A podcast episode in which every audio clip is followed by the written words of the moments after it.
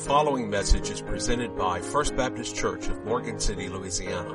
For more information, go to the website www.fbcmc.org. Now the message. What exactly are your eyes on this morning? What, what are you focused on right now more than anything else? are you standing on the promises or are you just sitting on the premises? Is your faith in neutral or do you have a radical faith? We learned in our Sunday school lesson this morning that, that Jesus was wrongly accused because he had a radical teaching. He had a radical faith. If somebody were to look at your life and analyze and say, man, that, that person is a Jesus freak. They are a radical Christian. They are beyond anything that I've ever seen because I see them praying, I hear them praying, I see them studying God's Word. Is that what someone would say about your life and your faith right now if they were to examine your life? What, what are your eyes fixed on at this moment? Over the past few months, we've been asking the Lord to open our eyes and open our ears and speak to us. We've been learning how to hear from the Lord. We looked at biblical examples of times when God directly spoke to some of his Old Testament servants and prophets. This morning we're going to learn about how that communication is a two-way streak. You see, it, it's real important to be, I'm a good listener. I, I don't talk much. Some of you, uh, when you first met me, you probably thought that guy's rude. Uh, he's kind of stuck up. I, that's just my nature. I, I like to listen more than anything else. I'm a good listener. But when the time comes, it's kind of like, you know, uh, you heard that old E.F. Hutton commercial when E.F. Hutton talks. Everybody listens. Is that how it is with you? When you speak, do the words of Jesus flow out of your mouth? Do people look at your life and say, well, I, I know that that person is a Christian because of the way they conduct themselves? Let me ask you this question. Let's, let's talk about your prayer life for just a moment. You, you can walk into any Christian bookstore in our country right now, and probably the majority of what you'll see is books written on the topic of prayer. All throughout the years, some of the great ones have written on the topic of prayer. Why is that? Because prayer is a spiritual discipline that is hard to master. It is one that is hard for us to discipline and regiment our lives to really devote that time because we're too busy. I, I, I, can relate to that. I, I know what you're going to say. I, I'm just too busy to pray. Well, I think one of the topics or one of the titles of the books was too busy not to pray. I think we need to pray before we do anything else, and that's where we led into last week uh, in our sermon, and that's where we're going this week. We're going to look at the prayer life of one person in particular. His name is Daniel.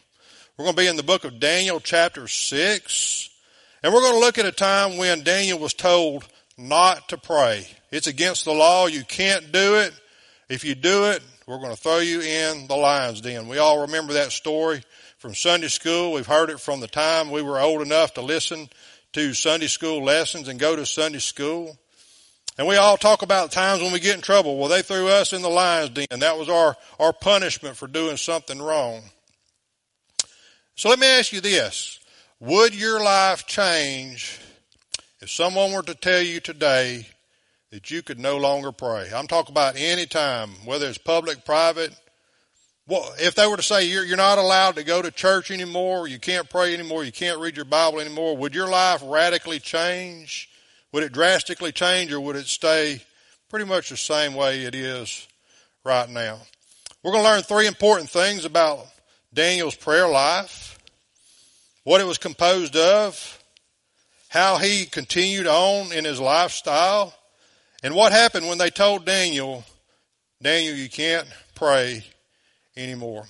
So if you're staying on track with our chronological Bible that we started back in January, you read through this passage on September the 8th. I'm a few weeks behind, so I just read it a couple of weeks ago. And, and so why would I want to stay on this particular topic for so long? And why would I keep preaching so much on the topic of prayer? I, I think if you've been around for the past three years, you know that prayer is something that I preached about probably more than any one single topic. Here's something that I heard Johnny Hunt say years ago. He said that a larger army conquers more territory. The reason I want to stay on this particular topic is because I know that also a stronger army wins more victories. So if I can get you to practicing prayer, studying the Word of God, spending the time with the Lord that you need to spend, my job's going to be a lot easier. You're going to be a lot stronger. And one of these days you're going to say, Brother Tracey, I'm glad I listened to you. Just like someone who's been sick. Why didn't you go to the doctor? You need to go to the doctor. Well, I did go to the doctor. I'm glad I listened to you. I feel better now. Hopefully one of these days you'll say that. You'll say, I, I, thank you for preaching on that. I thank you for teaching me about God's Word. I thank you for emphasizing prayer. Let me just say, prayer is something that I struggle with in my life as well. That's why I want to stay on this particular topic for so long. I, I want you to be able to master this on your own. I want you to be disciplined and I want you to see first and foremost the importance of prayer and the study of God's Word. Last week I challenged you to spend the next 30 days starting your day off 10 to 15 minutes in the morning. Read the Bible for five minutes or so and then just sit there quietly and let the Lord talk to you. Reflect on what you've read. I hope that you'll grow from that I hope that you'll expand that time, that it'll become longer. And I hope that at some point you'll look forward to that time. You'll anxiously get up. Maybe you'll set your clock a little bit earlier every morning saying, I've got to spend time with the Lord before I start my day. So I'm going to devote at least the first 15 to 20, 30 minutes alone with Him to see what He has to say for me. So a larger army conquers more territory, but a stronger, more capable army is unstoppable. And we're going to see that in the life of Daniel today. I didn't include uh, verse 23 in the bulletin, but it is on your outline. That's what we're going to close out with. We're going to look at verses 1 through 10 and see what happened when Daniel was told that he could not pray anymore. So just to set the stage for you as to where we're at uh, in this in the life of David, uh, the Israelites uh, they are in their 70 years of Babylonian captivity. We don't know exactly where it was that Daniel was at. So he's probably about 70 to 80 years old at this time. King Nebuchadnezzar had come into Jerusalem, had conquered a lot of the major cities in Israel, and he had taken many of the Israelites into captivity. So Babylon, where is it at? Uh, modern day Iraq, uh, just south of where Baghdad is. They wouldn't go across the desert, but more than likely what they do is they would go north up to the Euphrates River and then go back down south to Babylon. So when you read the Bible about the enemies coming from the north, they wouldn't cut across the desert to get to Jerusalem. They would go up north on the Euphrates River and then come down from the north to attack Jerusalem. So nevertheless, they are in uh, captivity here in Jerusalem. What Nebuchadnezzar has done is he had tried to indoctrinate many of the Jewish boys to rid them of their Hebrew, Hebrew training. Uh, they are his POWs, if you want to call them that. And so we're more familiar with four main characters in the book of Daniel. Daniel himself, and then he had four friends, Hananiah, Mishael, and Azariah, more commonly known as Shadrach, Meshach, and Abednego. Shadrach, Meshach, and Abednego were their Babylonian names, and that was the first thing that Nebuchadnezzar tried to do was remove any connection that they had to Jehovah God by changing their names. Their names were connected with God himself. So at the time of this morning's passage in Daniel chapter 6, Daniel is up in age. He's been promoted to a government official, and he has remained in Babylon for at least five of the Babylonian kings. However, his love now for the Lord is even stronger than the day that he set foot in Babylon. Because of his Jewish upbringing, he continued to trust and obey the Lord in every circumstance. And three things we're going to take out of that will show us how he remained strong and how he remained trusting in the Lord. Let's all stand for the reading of God's Word. We're going to read verses 1 through 10. It pleased Darius to set over the kingdom 120 satraps to be over the whole kingdom, and over these three governors, of whom Daniel was one, that the satraps might give account to them, so that the king would suffer no loss. Then this Daniel, distinguishing himself above the governors and satraps, because of an excellent spirit, Some of your translations may say great ability right there. That's going to be one of the main points that we look at today. There was an excellent spirit upon him. And the king gave thought to set him over the whole realm. So the governors and satraps sought to find some charge against Daniel concerning the kingdom, but they could find no charge or fault because he was faithful. Nor was there any error or fault found in him. My, my, my. To have that said about our lives, how awesome would that be?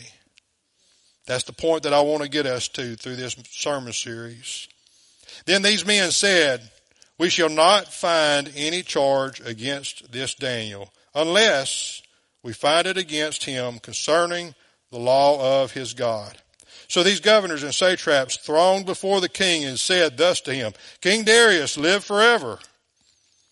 All the governors of the kingdom, the administrators, the satraps, the counselors, and advisors have consulted together to establish a royal statute and to make a firm decree that whoever petitions any god or man for 30 days except you.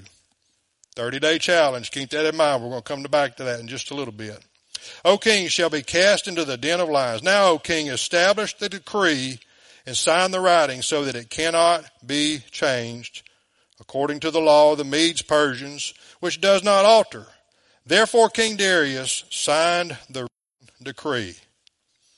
Verse 10. Now when Daniel knew that the writing was signed, he quit praying. No, that's not at all what happened to Daniel. That's probably what would have happened to most of us, unfortunately. Now when Daniel knew that the writing was signed, he went home. And in his upper room, with his windows open toward Jerusalem, he knelt down on his knees three times that day and prayed and gave thanks before his God, as was his custom since early days. As was his custom since early days. If you don't have that underlined or highlighted in your Bible, underline that little phrase right there. As was his custom. For the next 30 days, that's what I'm trying to make your custom as well to spend that time at once, twice, three times, however, however often you can do it, getting along with the Lord. Kick the windows on your prayer room open. Don't be bashful about it. Be bold about it. And see what God does in your life as you trust and obey Him. Father God, we love you so much and we thank you for your word. God, what a powerful testimony this is and what an awesome example this is for us in our prayer life, Lord. So I pray, Lord God, that you would unlock some things in our life today, that you would help us to have victory in this area, and that you would help us to make prayer a priority in everything we do as we trust and obey you during these difficult times that we live in.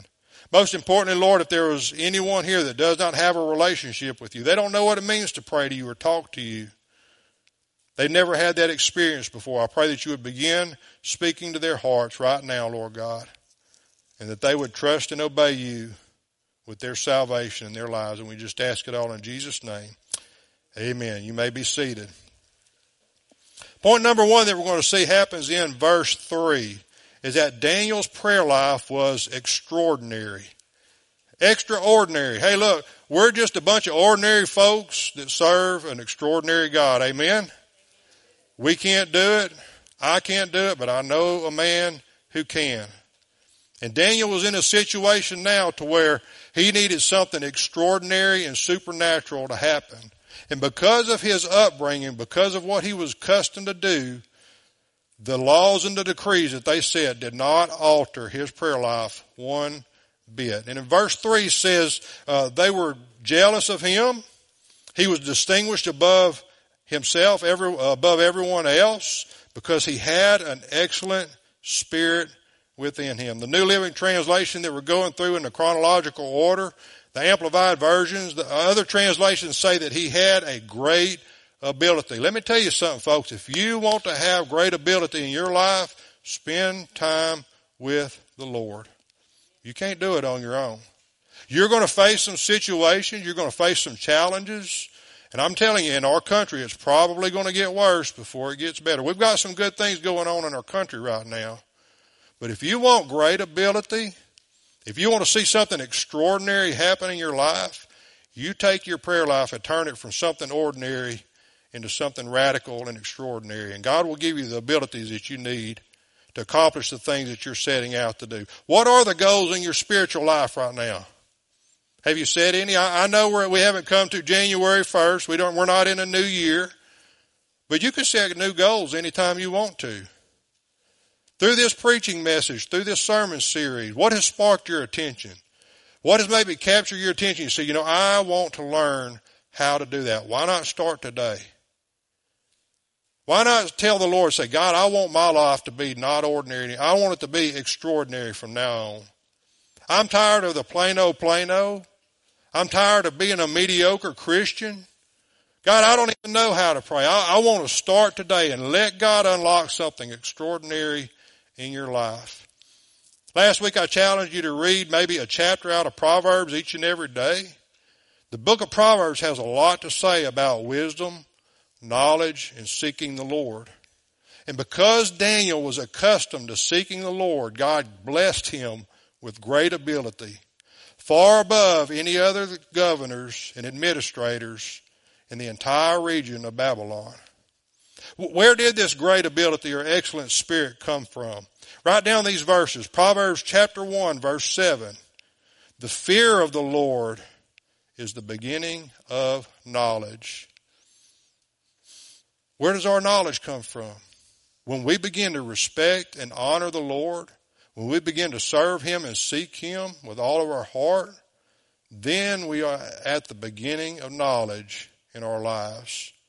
Proverbs chapter 2 verse 6 says that the Lord gives wisdom. From His mouth come knowledge and understanding. How do we get this knowledge and understanding from His mouth? From the Word of God. The Word of God is the inspired, written words of God Himself. These pages are warm with the breath of God. That word inspiration, when you see it in the New Testament, is the word theopneustos, God breathed. And if you want wisdom and knowledge in your life, you seek it in the Word of God. Proverbs chapter 3 verse 13 has this to say. It says, Happy is the man who finds wisdom and the man who gains understanding. James chapter 1 verse 5 says this, says if anyone lacks wisdom. Know anybody like that? you know anybody that's a knothead, a little hard headed, they're slow learning? Bring them to this verse. Say, if anyone lacks wisdom, let him ask of God, who gives to all liberally and without reproach, and it will be given to him. Lord, people, if you want some promises to stand on, there are some promises to stand on right there. If you want to stand on the promises of God, you seek Him first. You ask Him to give you the wisdom, and then with just like Daniel, you'll have this excellent spirit. And your prayer life will be transformed from something ordinary to something extraordinary when you devote your time, just like Daniel did. Now, Daniel, uh, his captivity led him to continue praying. It didn't stop his prayer life. His captivity, if anything else, increased his prayer life substantially. But this decree that had been set and ordered, uh, it was a time that led Daniel to pray even more fervently than ever before. So when you get into situations in your life, when it seems like everything is up against you, does that push you further away from the Lord? Does that decrease your prayer life? Do you say, I've got bad things happening in my life. There's no sense praying anymore because God is against me right now. He's forgotten about me. He's grown silent. My relationship with Him has grown cold. Or when you get into a situation like that, do you say, this is a time that I need to pray even more? I don't need to run from the church. I need to run to the church. I need to find me some good Christian friends, but the thing that I need to do more than anything else is like Daniel. I need to spend as much time in prayer as I possibly can. So here's the question that comes from that. When times get desperate for you, where do you turn? When you don't know where else to go, who do you turn to? It, seemed for Daniel that when the situation got worse, his prayer life went from ordinary to extraordinary. Extraordinary. When life seems out of control, do you pray more or do you pray less? E. M. Bounds is one of the authors that writes a lot on the topic of prayer. Anything you can get your hands on from E. M. Bounds is going to be worth reading and it will help your prayer life. He said this about your prayer life and your circumstances. He says, true prayers are born of present trials and present needs. Hey, look, folks, if it wasn't for the problems in our life, we wouldn't know that God could solve them. But we have a God that wants to be intimately involved in every area of our life. When you're sad, when you're discouraged, when you have a financial circumstance, when you have questions that you can't find answers to, the fear of the Lord is the beginning of knowledge. And the flip side of that, Proverbs 1 7, says that fools despise wisdom and instruction. So Daniel's life was extraordinary. He had this excellent spirit about him, and everybody noticed it. It stood out like a sore thumb. He was in a culture that was opposed to everything. They had their own false gods. It was a very, very pagan culture that he was in, but because of his Hebrew upbringing, because of what his parents taught him, what he had practiced in his younger years, it carried over into his adult years, and God honored that in everything that he did. So not only was it extraordinary, but point number two, Daniel's prayer life was evident. It was noticeable. There was something very, very unique about him. Look at what the uh, the satraps, the governors, all the officials had to say about Daniel in verse five. It said, Then these men said, We're not going to find anything wrong with him. We're not going to be able to find anything against our laws, our rules, and regulations to charge him against. We want to throw him under the bus. We want to get rid of him. That's something else that we studied in our Sunday school lesson this morning when Jesus was falsely accused. Same thing is going on with Daniel here. He's being falsely accused of things that he did not do. And they're trying to set him up. They're trying to set a trap for him. And they said that the only way that we can do it is against something that he has done all of his life. It's got to be something against the laws of his God that we can trip him up in. And they noticed that he was a person of prayer. And they said, that's it. If we can make a rule to where it is against the law to pray to his God, we got him. We can get rid of him. We can get him out of our sight. We can get him out of our way. And he's not going to have any control or say so over what we do. Is the power of God evident in your life? Is it evident that you are a person of prayer? Is something, is prayer something that you do naturally? Somebody comes up to you and you don't even bat eye, you just say, let's pray about that situation. No matter where it's at. Look, a lot of times I'll tell people that I'll, I'm going to pray for them, but I'll forget about doing it. So what I like to do is pray for them right then and there on the spot. They come up to me, they say, I've got an issue, I've got a problem, would you pray for me about that? I don't put them on a prayer list. I stop and I pray for them right then. Is it evident in your life that you trust and obey the Lord? Is it evident in your life that you are a person of prayer? I think the Lord is looking for a church that is a praying church. I think the Lord is looking for individuals that are praying individuals. I think that's where the power of our church comes from. I think that's where the power of any church comes from. And it should be evident in your life and well that you are a person of prayer. Another quote from E.M. Bounds by his book, The Power of Prayer. He says, God can work wonders if he can get a suitable man. Men can work wonders if they can get God to lead them.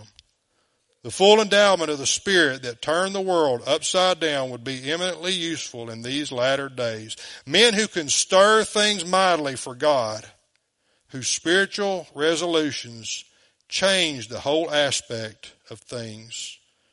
They are the universal need of the church. End quote.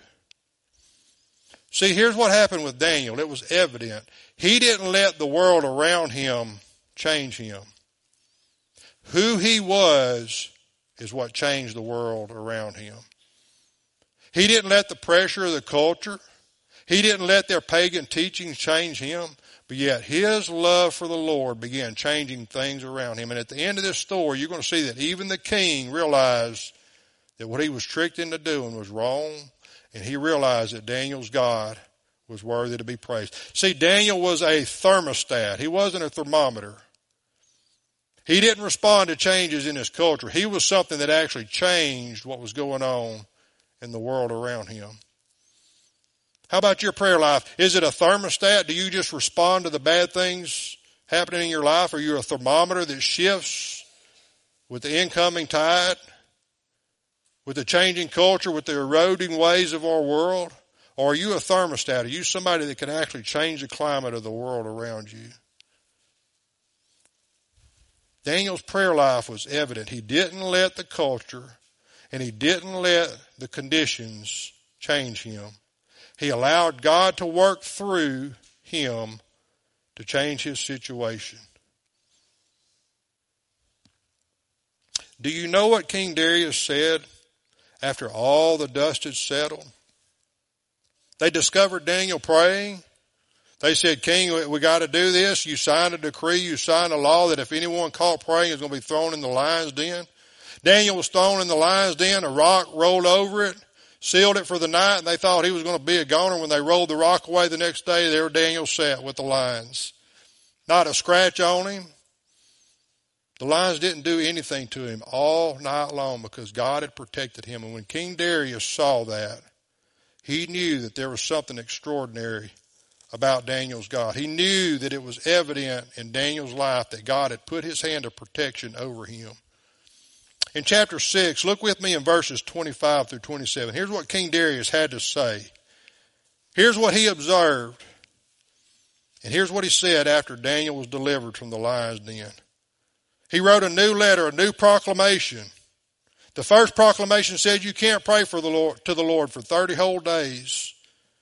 But after God was apparent in Daniel's life, after God delivered him from the hungry lions, King Darius wrote this. He said, To all peoples, nations, and languages that dwell in all the earth, peace be multiplied to you. I make a decree that in every dominion of my kingdom, men must tremble and fear before the God of Daniel.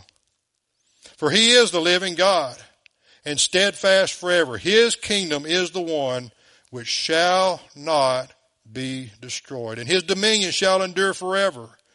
He delivers and rescues, and he works signs and wonders in heaven and on earth, who has delivered Daniel from the power of the lions. It was evident to King Darius that Daniel had a special connection with the Lord that he served.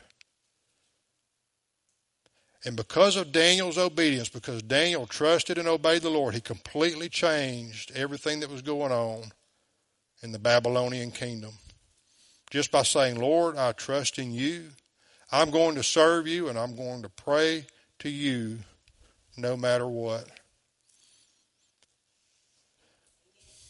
Do people know that you are a person who prays? Is it evident in your life that you're a person of prayer?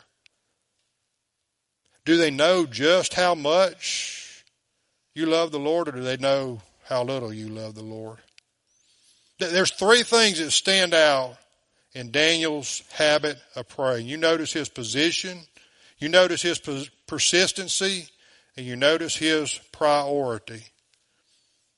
Three times a day. He wasn't driving down the road. He wasn't in his chariot. He wasn't walking around jogging or running. But it says he knelt down on his knees three times a day and prayed to the Lord. What is the evidence that God is looking for in a Christian's life? What is the evidence that God is looking for that you really trust and obey Him? Write down this verse, Second Chronicles sixteen nine.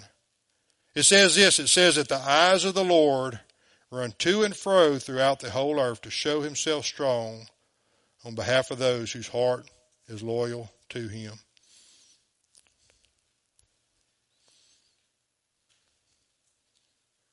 Whose life does the Lord want to make himself evident through?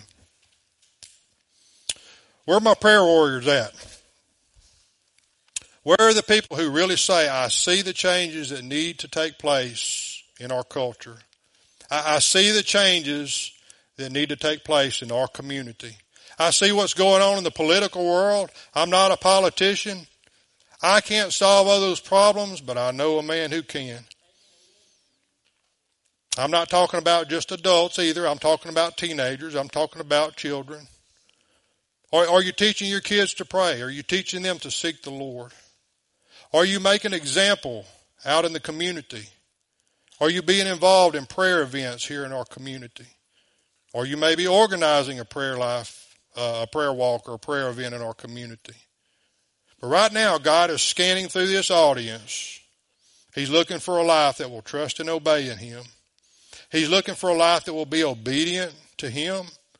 And He's looking for a life that will stand up and say, I want to have an extraordinary prayer life. I want it to be evident in my life that I love the Lord more than anything else. And I'm willing to make the changes in my life, whether it be 10 minutes a day, 15 minutes a day, 30 minutes a day. But I'm willing to sacrifice a little bit of time from something else and devote it to the Lord and become that person that the Lord is looking for. I don't want to be a, ther- a thermometer. I don't want to just change when the situation dictates it, but I want to be a thermostat. I want to know that I can change the climate of the world around me. I want to know that my life can impact the lives of those around me. And I want to learn how to pray more effectively and efficiently and powerfully than I ever have before in my life. And if that's you, like I said just a moment ago, these altars are open at any time. Don't be bashful. Don't be shy. Don't wait for an invitation. Whenever the Lord says it's time for you to make that commitment, you respond to Him because Daniel didn't wait for a certain time. As he was accustomed to doing, I don't think that this situation made him go up and pray three times a day.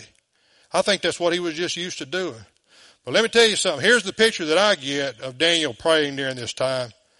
He wasn't bashful about it. He just kicked the windows open in his house. He slung it open. He was looking towards Jerusalem. He says, I'm not where I want to be. Jerusalem is where I want to be.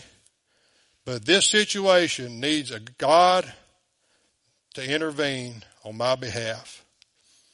This situation is desperate enough to where I need to be bold about my faith and let everybody know that I'm not ashamed to pray to my God. And I want it to be evident to the people around me that God is fixing to do something about it.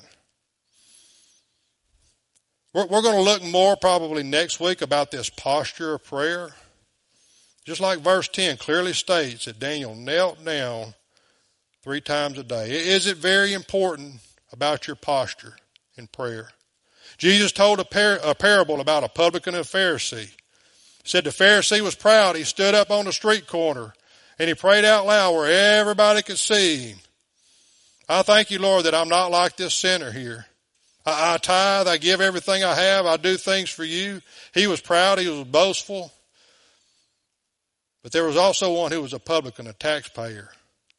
And Jesus said that he knelt down on the ground and he beat on his chest and he wouldn't even lift his eyes up. Jesus said that's the prayer that God responds to. So is posture important in prayer? I do believe it is. I believe that you have the freedom and the liberty to talk to God anytime, anywhere, any place. But I think there's something extraordinary about you making a special effort to humble yourself before the Lord. Bow your head in humility and say, God, do something in my life and use me to impact your kingdom. The next thing that we see about Daniel's prayer life is that it was ingrained. Daniel's prayer life was ingrained. It wasn't just something he did. It was who he was. The second half of verse 10 says that I asked you to underline it a while ago. He prayed and he gave thanks before his God as was his custom since early days. You see, Daniel didn't look around when times got tough. Daniel looked up when times got tough. A crisis will often reveal what kind of faith we really have in the Lord. And when prayer became illegal for Daniel, it became a priority for Daniel. This is what a uh, this was a time when God said, uh, this was a time when what God said Daniel should do trumped what man said he shouldn't do. Notice what happened to that decree? It was completely gone once God revealed his power in Daniel's life. Notice the decree that they said back in verse 7. They intentionally said it for 30 days, one whole month. They said if we can get him to stop praying for at least 30 days, we're going to break his habit of praying. Remember my challenge last week? I'm trying to get you to start praying for at least 30 days. Because most researchers show that it takes at least 30 days to break an old habit or to start a new habit. 30 days, not a coincidence.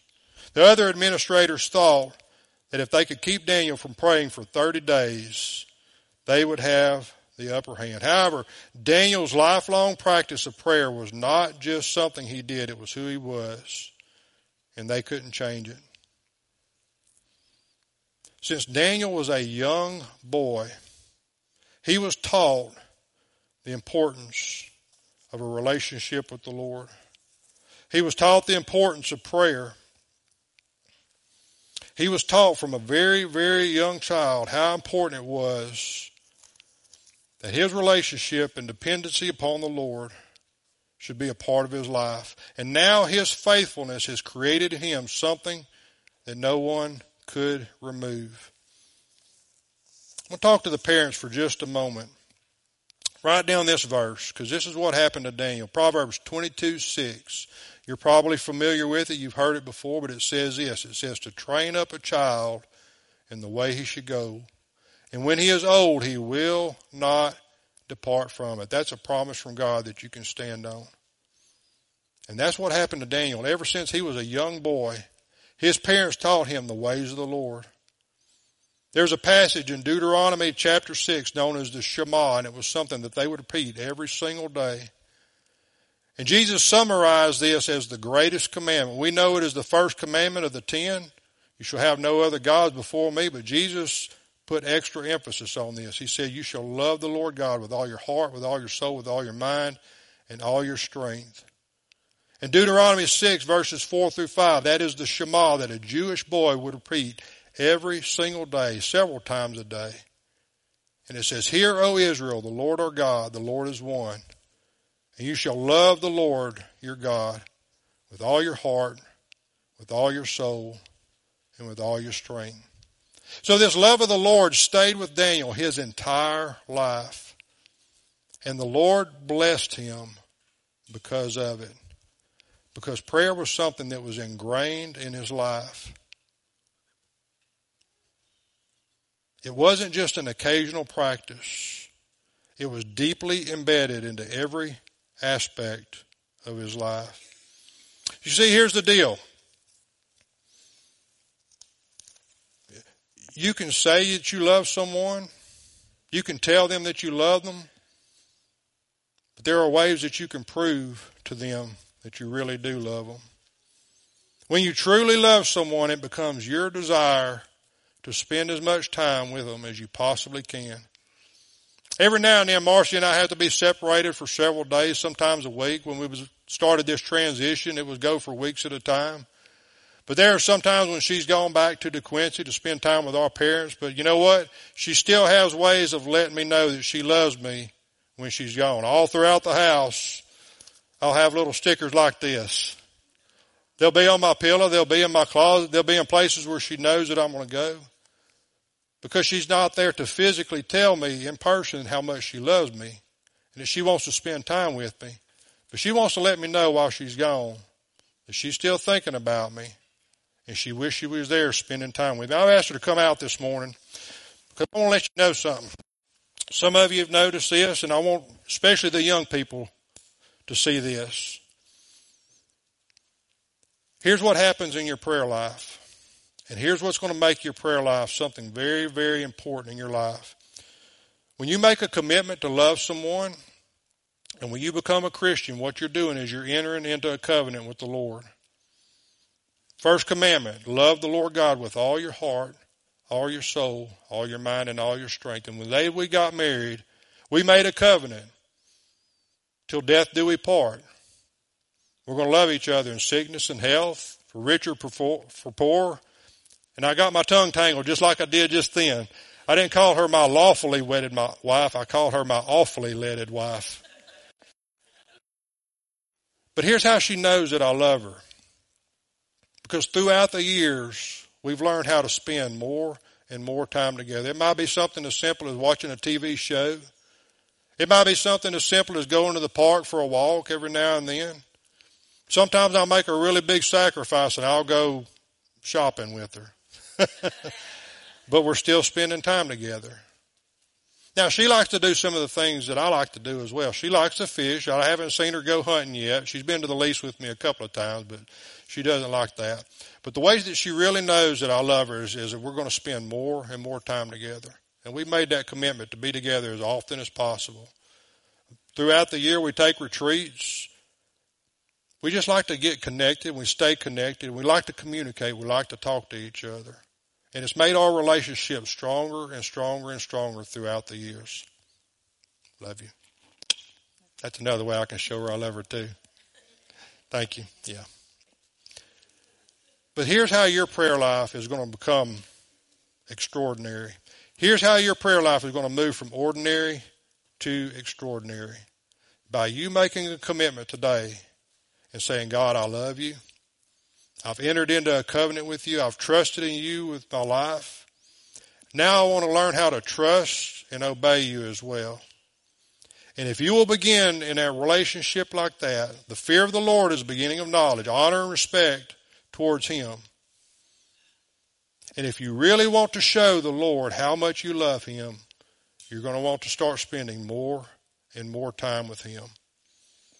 Once, twice, three times a day, 10 minutes, 15 minutes. And I promise you, when you start your prayer life, an hour is going to slip away just like that. Before you realize, you're going to say, I wish I had more time to spend with the Lord. That's where I'm trying to get you to in your life, in your walk with the Lord. To help you realize just what a privilege that we have. Hey, look, we live in a blessed country. We live in one nation under God. Right now, we have rights and privileges that a lot of countries don't have. A lot of people have to go underground to have church. They have to have church in secret and private because they're afraid of law enforcement catching them. We have so many freedoms and liberties and privileges here in the United States, and often we take advantage of them.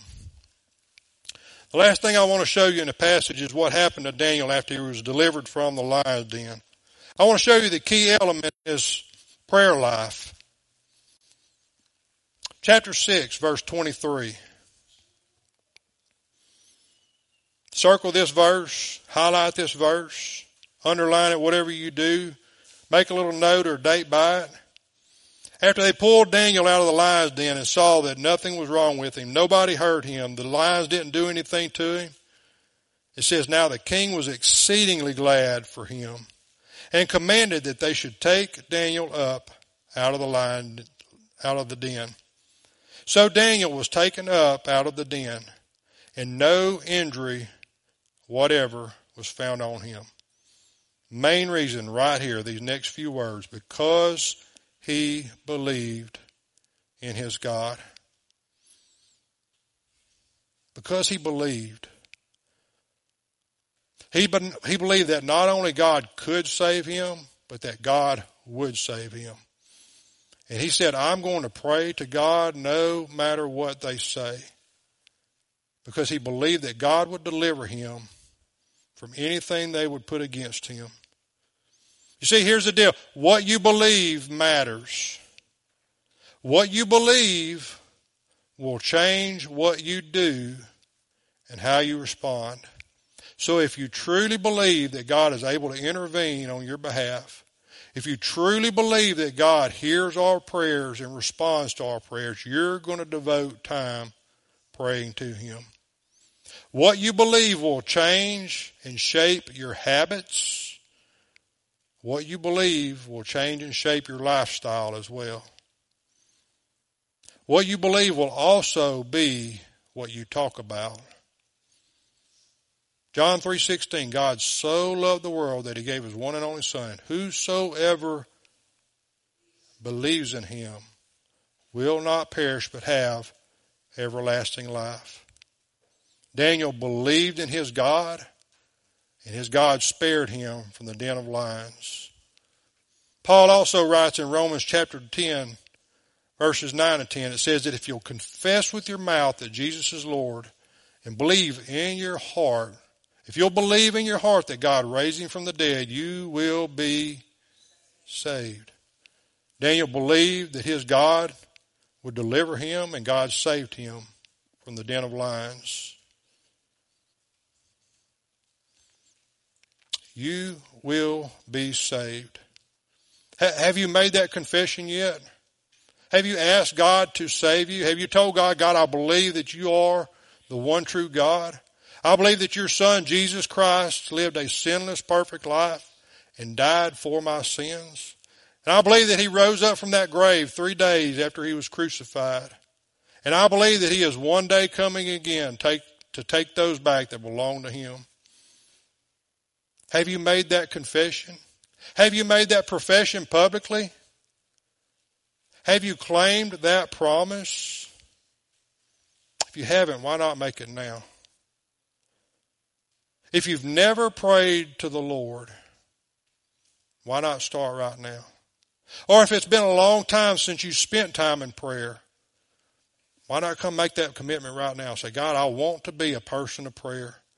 And I want to spend more time with you. And I want to commit right now to praying with you and praying for you and praying to you as often as I possibly can. You see, if you love someone, you're going to want to spend time with them.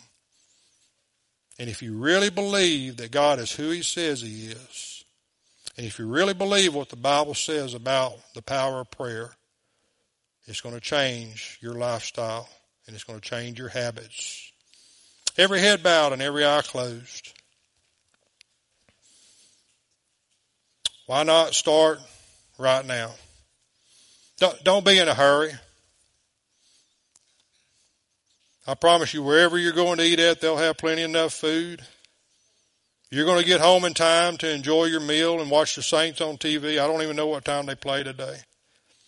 But right now is where the rubber meets the road. Right now is where commitments are made. Right now is where lives are changed. If you're already a Christian, if you know beyond the shadow of a doubt, begin praying right now for the people around you. If there's an issue that you're struggling with, why not trust and obey the Lord in what He wants to do in your life right now? But if you're here today and you don't know Jesus Christ as your personal Lord and Savior, why don't you do like I said just a moment ago? Confess with your mouth that Jesus is Lord and believe in your heart that God raised him from the dead. And according to his word, he will save you. Jesus died as your substitute to take the place of your sins and to pay your sin debt. The Bible tells us that we've all sinned and we've fallen short of the glory of God, and that the wages of sin is death, but the gift of God is eternal life through Jesus Christ our Lord. In just a moment, when the music begins, if you've never stepped out in faith and asked Jesus to save you, I'd love to help you do that. When the music begins, the cameras are going to go off. Nobody else is going to see it. Every head's going to be bowed and every eye is going to be closed. It'll be time for you to do business with the Lord. And if you've never taken that step of faith, you come see me during the invitation and I'll help you get that started. Heavenly Father, we come before you today, Lord. I pray that you would make us a people of prayer. I pray that you would make us a group, Lord God, that is totally dependent on what you can do with our lives. And Lord, as you're looking throughout this congregation this morning, I pray that you'll find some hearts to stir. I pray that you'll raise up some young men and some young women to be radical with their faith. And I pray, Lord God, that we would be devoted to praying to you about the concerns in our life, Lord. Lord, I, pray that you'll bring about a brokenness over our sin. I pray that you'll bring about a brokenness for the sin of our community and our world today. I pray that you would give us a longing to see lost people come to know you as their personal Lord and Savior. Lord, I, I believe that if prayer becomes a priority in our life, then evangelism is going to become a priority in our life. I pray that you'll teach us, Lord God, to love the Lord God with all of our heart, with all of our soul, with all our mind, and all our strength. And that spending time with you would be a priority in our lives each and every day. We just ask it in Jesus' name. The preceding message was presented by First Baptist Church in Morgan City, Louisiana. For more information about a relationship with Jesus Christ or about First Baptist Church, including contact info, go to the website www.fbcmc.org. Thank you for listening and may God bless you.